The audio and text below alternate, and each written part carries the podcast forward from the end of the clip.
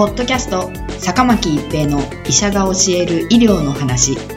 この番組は大学病院の内科医であり医学博士である坂巻が疾患や予防医療といった医療に関してお話しする番組ですそれでは今回の番組をお楽しみください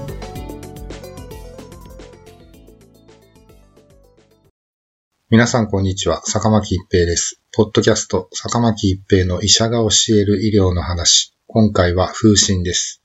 2018年8月から9月にかけて都市部を中心に風疹が流行しています。風疹、ルベラは発熱、発疹、リンパ節症を特徴とするウイルス性発疹症です。症状は不検性感染から重篤な合併症併発まで幅広く、臨床症状のみで風疹と診断することは困難です。風疹に感受性のある妊娠20週頃までの妊婦さんが風疹ウイルスに感染すると、出生時が先天性風疹症候群を発症する可能性があります。先天性風疹症候群の三大症状は、先天性心疾患、難聴、白内障です。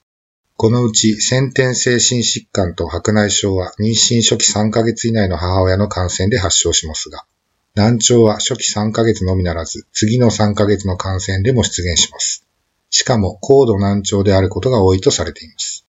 三大症状以外には、網膜症、肝皮腫、血小板減少、糖尿病、発育地帯、精神発達地帯、小眼球など多岐にわたります。2013年にも日本は風疹の大流行に見舞われました。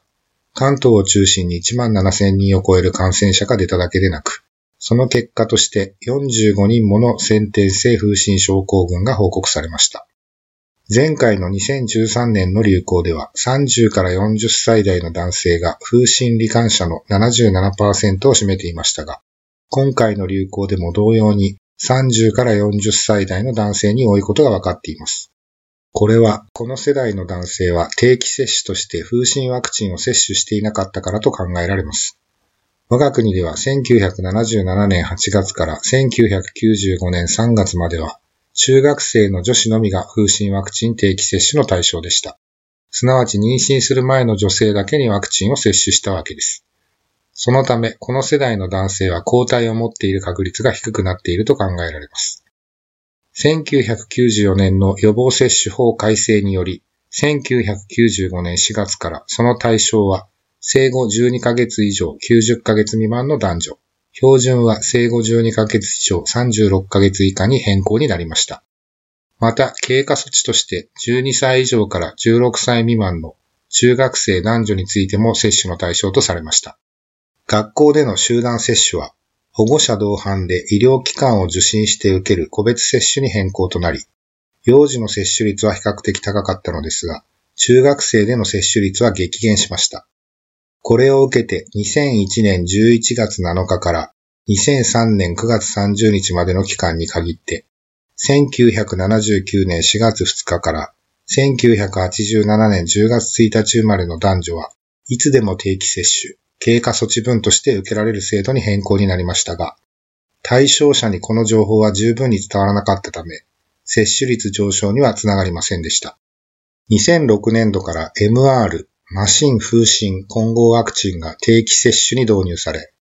1歳と小学校入学前1年間の幼児、すなわち6歳になる年度の2回接種となりました。また、2007年に10から20代を中心としたマシンの全国流行を受けて、2008年度から2012年度の次元措置として、中学1年生、すなわち13歳になる年度、あるいは高校3年生相当年齢、すなわち18歳になる年度のものを対象に、2回目の定期接種が原則 MR ワクチンで行われることとなりました。2回目の接種機会は生年月日により小学校入学前1年間第2期、中学1年生第3期、高校3年生相当年齢第4期の違いがありますが、高校3年生相当年齢にあたる第4期の接種率は特に大都市圏で低い結果になりました。妊婦さんが風疹になったら生まれてくる新生児が先天性風疹症候群になる危険があるわけですが、妊婦さんに風疹ワクチンの接種は禁忌なので、その周りの人々がワクチンを接種する必要があります。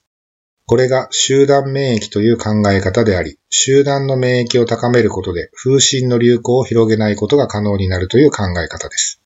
まずは健常な成人、特に30から40代の男性や、これから妊娠を考えている女性の風疹ワクチン接種を進めていく必要があります。